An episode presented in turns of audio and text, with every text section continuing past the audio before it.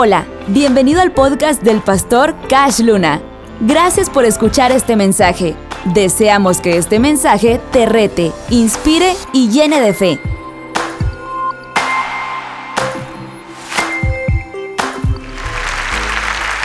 Las tormentas dejan desastres, ¿no? Si pasan por una ciudad, eh, pueden levantar casas, pueden hacer surcos. Pero casi nunca se habla de los beneficios de una tormenta. Pues las tormentas tienen beneficios naturales. Y alguien me ayudó a encontrar estos cinco beneficios. Primero, nutren a las tierras desesperadas por un poco de agua y pueden acabar con la sequía. Las tormentas tropicales llevan grandes precipitaciones de agua a zonas áridas. Si no fuera por una tormenta, no llega el agua allí. Dos, combaten las bacterias y ayudan a que la vida reaparezca.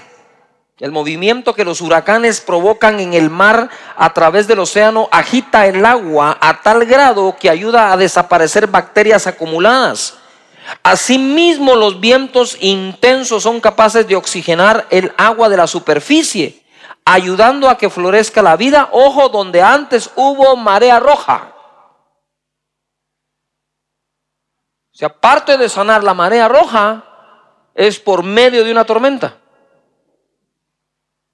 Tres, reparten el calor por todo el planeta. El planeta se auxilia de los huracanes para equilibrar la temperatura entre los polos y el ecuador. Y hay algo que sí, no me lo esperaba, pero dice que las tormentas son, sin, sin tormentas, las islas barrera se hundirían.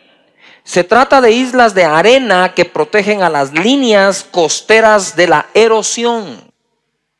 Gracias a los huracanes se recolectan grandes cantidades de arena sedimentos del océano y nutrientes que restauran o restauran estas islas antes que desaparezcan. Por último, florece la vida vegetal y animal, porque por medio de los huracanes hace que las esporas, que es una célula vegetal reproductora que no necesita ser fecundada, y semillas vuelen al interior de la tierra, logrando que la vida silvestre florezca de nuevo. Después de un desastre natural como este, siempre hay nuevos brotes de plantas, más vida vegetal y animal.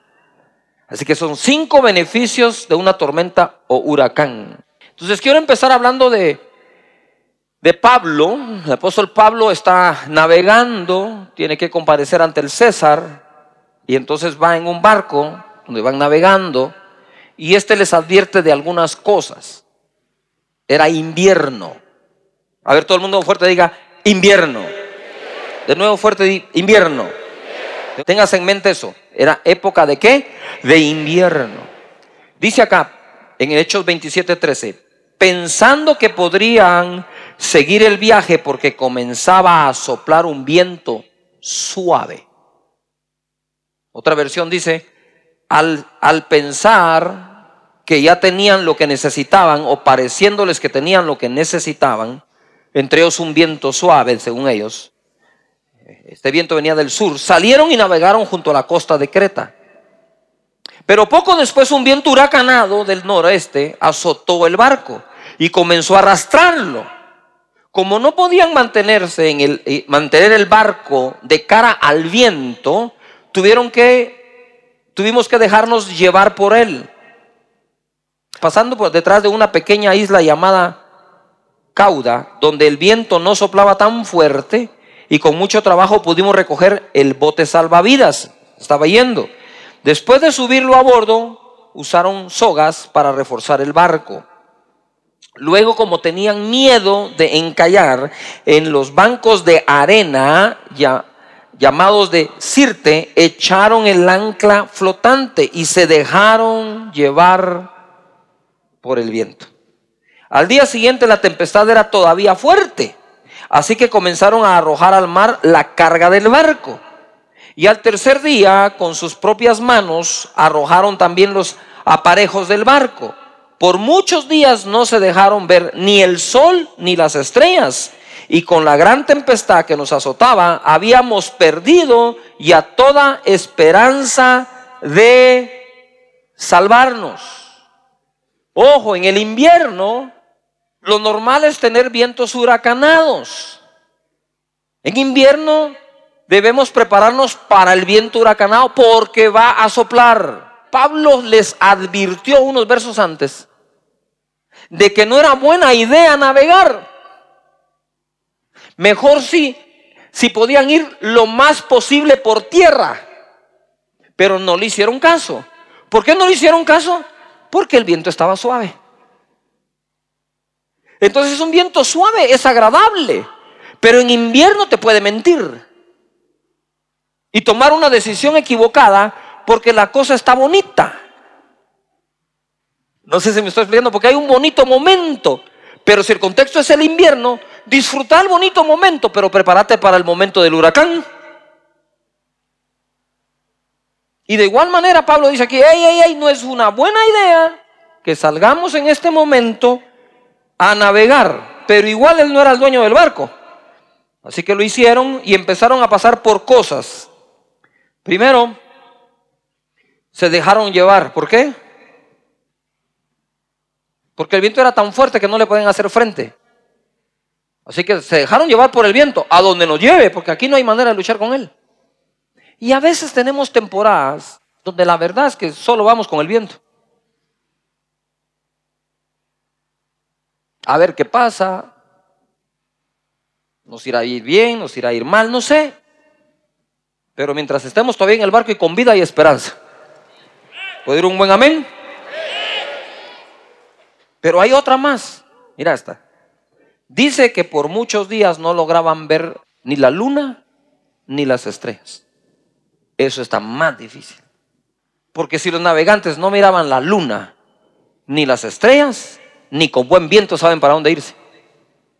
Entonces, tengo tormenta, tenemos viento en contra, vamos a la deriva, y encima de eso no tengo señales que me digan para dónde agarrar.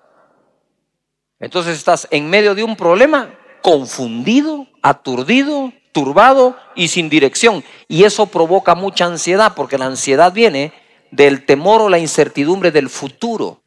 Y allí tú decís, no sé si, ¿para dónde vamos navegando? Estas personas, en medio del mar, en medio de una tormenta, azotados por vientos contrarios a la deriva, volteaban a ver el cielo, no había estrella y no había luna. Y a veces nosotros estamos en medio de una situación tan dura que incluso alzamos nuestra vista a los cielos y parece que están nublados. Y nos encontramos en un momento, decimos, Señor, ¿para dónde agarro? Señor, ¿qué hago? Y mientras no tenían señal, no, no podían tomar decisión. Entonces al no tomar decisión, se dejaron ir a la deriva. Confiando. Pero recuerden de que el capitán del barco no necesariamente era un creyente en Dios o en el Dios de Pablo. El creyente en el Dios Padre de Jesucristo era Pablo quien no tenía autoridad en el barco. Por eso es que él no pudo detener el, el, embarcarse cuando él pensaba que no debían hacerlo. Pero ¿y cómo discutís con el dueño del barco? Si él es el que, el marino, el que todo el tiempo. Y él dijo, vamos, dijo, bueno, si el dueño dice, vamos, vamos. Y allá van. Entonces mira lo que dice, dice al final, entonces cuando ya no había nada, ni sol, ni estrellas, ni luna, perdimos toda esperanza de salvarnos. ¿Qué tocaba ahora? Bueno, démosle pues a ver qué día de estos nos morimos, porque no sabemos para dónde vamos, no tenemos señales que nos guíen, no aguantamos contra el viento. ¿Cuántos se han sentido ahí? Quiero ver la mano en alto todos los navegantes que hemos estado ahí metidos, que sabemos, decimos, ay Dios mío, ahora qué va a pasar. Y dice entonces acá en el verso 21, como habíamos pasado mucho tiempo sin comer, Pablo se levantó en medio de todos y dijo, señores, hubiera sido mejor hacerme caso y no salir de Creta. Ahí habríamos evitado estos daños y perjuicios. Ahora ahora, diga fuerte ahora. De nuevo, ahora. Entonces Pablo dice, ahora, sin embargo, no se desanimen. Hubiera sido bueno que me hicieran caso. Se condena uno. Ahora, sin embargo, no se desanimen, porque ninguno de ustedes morirá. Aunque el barco sí va a perderse. Podemos meditar y aún aceptar nuestros errores, cuidándonos de no condenarnos ni condenar a nadie. El punto no era seguir hablando de que no hubieran zarpado. El punto era el ahora. Todo el mundo diga. Una segunda vez. Eso ya pasó. Ahora, ¿qué hacemos? De nuevo, enfoque. Nos tenemos que enfocar. Todo el mundo diga fuerte. Ahora.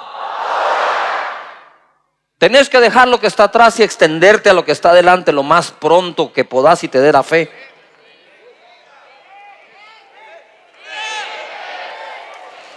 Levanta las manos y di conmigo, dejo lo que queda atrás, me extiendo lo que está adelante. Di conmigo, mi pasado no me condena, tengo esperanza. Amén.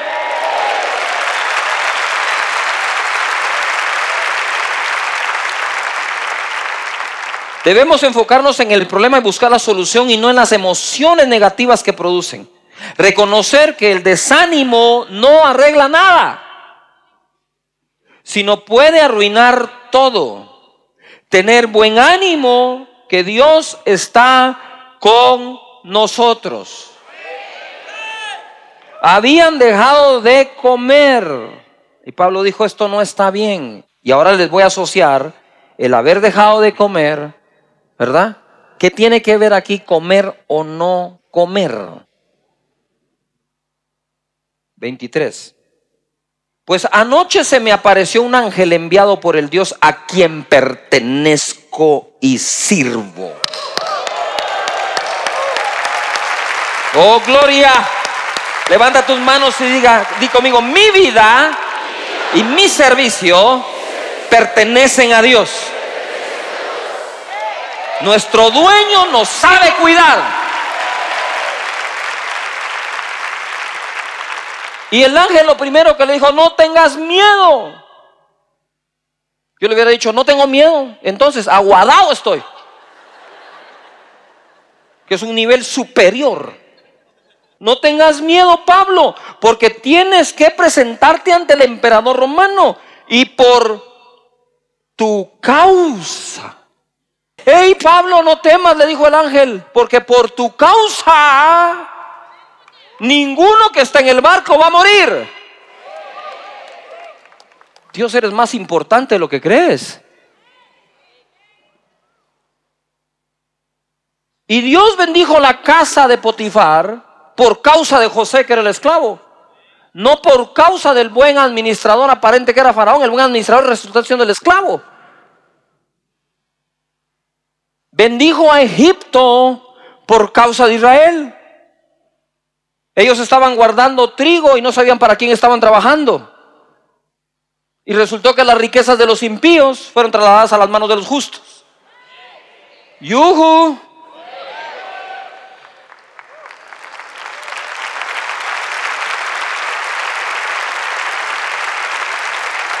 Tú puedes decir, pastor, no tengo empleo, no te preocupes, ya Dios está levantando un empresario para dártelo a ti.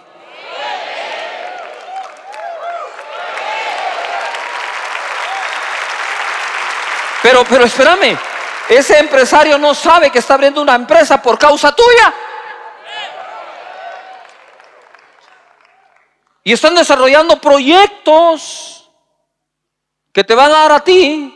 Y él no sabe que el proyecto, él cree que el proyecto se lo están dando por causa de su empresa y quizás el proyecto se lo están dando por causa de la tuya. Porque por causa de Pablo, en medio de esa gran tormenta, huracán, se le aparece un ángel y le dice, Dios te dice, Pablo, ten paz, no va a morir nadie por causa tuya. Por tanto, señores, anímense.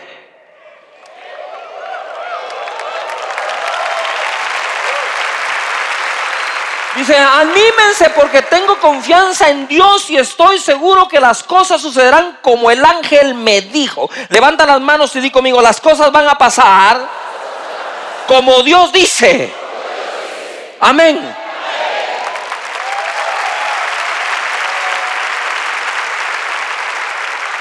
Bueno, total que habían algunas personas que se querían salir del barco, empezaron a ver cómo se salían, cómo ellos se iban. Y mira lo que dice en el verso 31. Pero Pablo avisó al capitán y a sus soldados, si estos se quedan en el, no se quedan en el barco, ustedes no podrán salvarse. Verso 32. Entonces los soldados cortaron las amarras del bote salvavidas y lo dejaron caer al agua. De madrugada, Pablo le recomendó a todos que comieran algo. Les ruego que coman algo. Esto es necesario. Si quieren sobrevivir, pues nadie va a perder ni un cabello de la cabeza. Pero si no comes, te vas a morir peludo.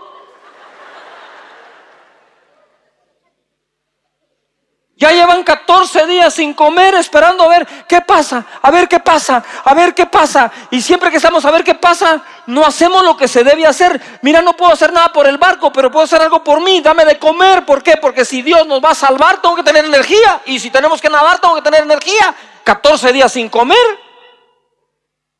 ¿Cómo?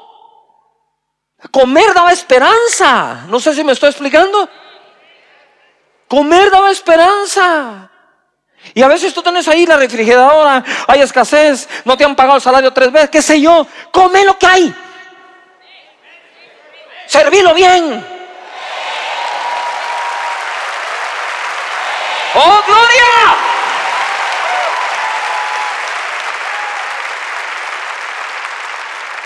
Al decir esto, Pablo tomó en sus manos un pan y dio gracias a Dios delante de todos, lo partió y comenzó a comer. Luego todos se animaron. Otra versión dice, teniendo ya mejor ánimo. Levanta las manos y di conmigo, tengo ánimo.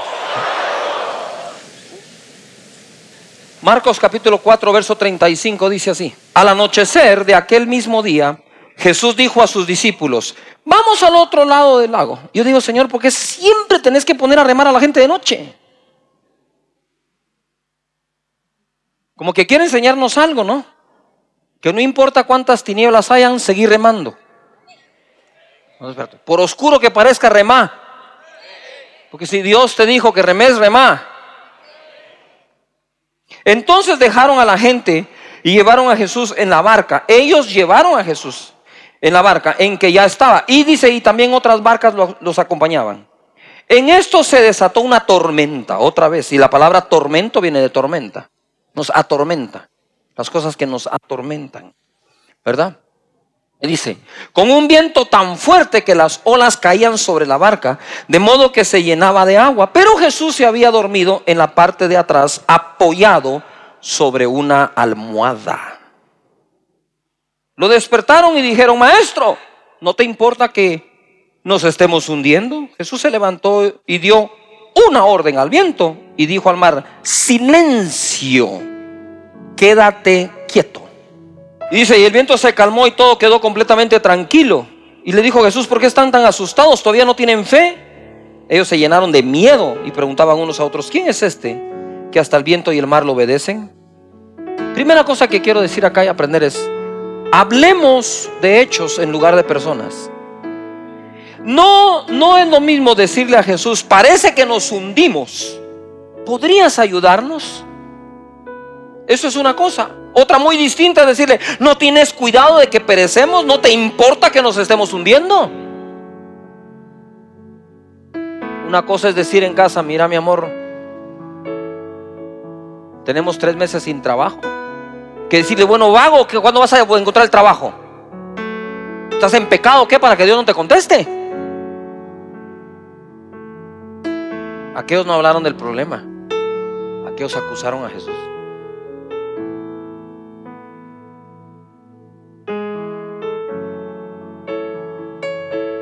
¿No mirás que perecemos? Yo estoy seguro que les dio envidia haberlo dormido. ¿Cómo usted puede dormir en este momento? ¿Cómo se puede ver tan tranquilo en este momento? Despertémoslo. ¿No tienes cuidado de nosotros que nos estamos hundiendo? Yo digo, espera, espera, espera, espera, espera, En primer lugar, la escritura dice que ustedes me trajeron aquí, así que ustedes me deberían estar cuidando a mí.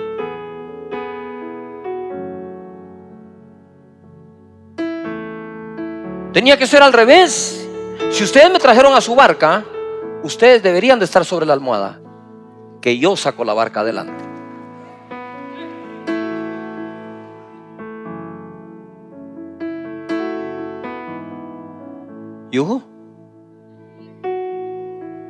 Y recostó, dice, su cabeza sobre la almohada. No hables de la persona, mejor habla los hechos. Cuidemos de no atacar personas al tratar de resolver algo. Recordar que ellos llevaron a Jesús, entonces debieron cuidarle. Jesús mandó al mar a inmudecer, por lo que les decía hace un momento. Estaba toda la tormenta. Y Jesús hacía, ay, piojito, piojito. Lo único que Jesús normalmente no hacía para dormir era contar ovejas porque vivía con ellas todo el día. Sería el colmo estarlas contando en la noche. Yo le puse el título de este último pasaje, duérmete niño, duérmete ya. Y te voy a leer Job 42, 12 porque es para ti. Levanta las manos, recibí esta palabra. Y bendijo Jehová el postrer estado de Job más que el primero, porque tuvo 14 mil ovejas, seis mil camellos, mil yuntas de bueyes y mil asnas. Y tuvo siete hijos y tres hijas. Llamó el nombre de la primera Gemima, el de la segunda Cesia, el de la tercera Karen Apuk. Y no había mujeres tan hermosas como las hijas de Job en toda la tierra, y les dio su padre herencia entre sus hermanos. Ahora viene, después de esto vivió Job 140 años. Y vio a sus hijos y a los hijos de sus hijos hasta la cuarta generación y murió Job viejo y lleno de días. Es decir, bendecido. Amén. Levanta las manos y di conmigo, mi estado después de la tormenta será mejor que la primera. Esperamos que hayas disfrutado de este mensaje y que sea de bendición para tu vida. Te invitamos a compartirlo en tus redes sociales porque lo que Dios te habla puede ser de bendición para alguien más.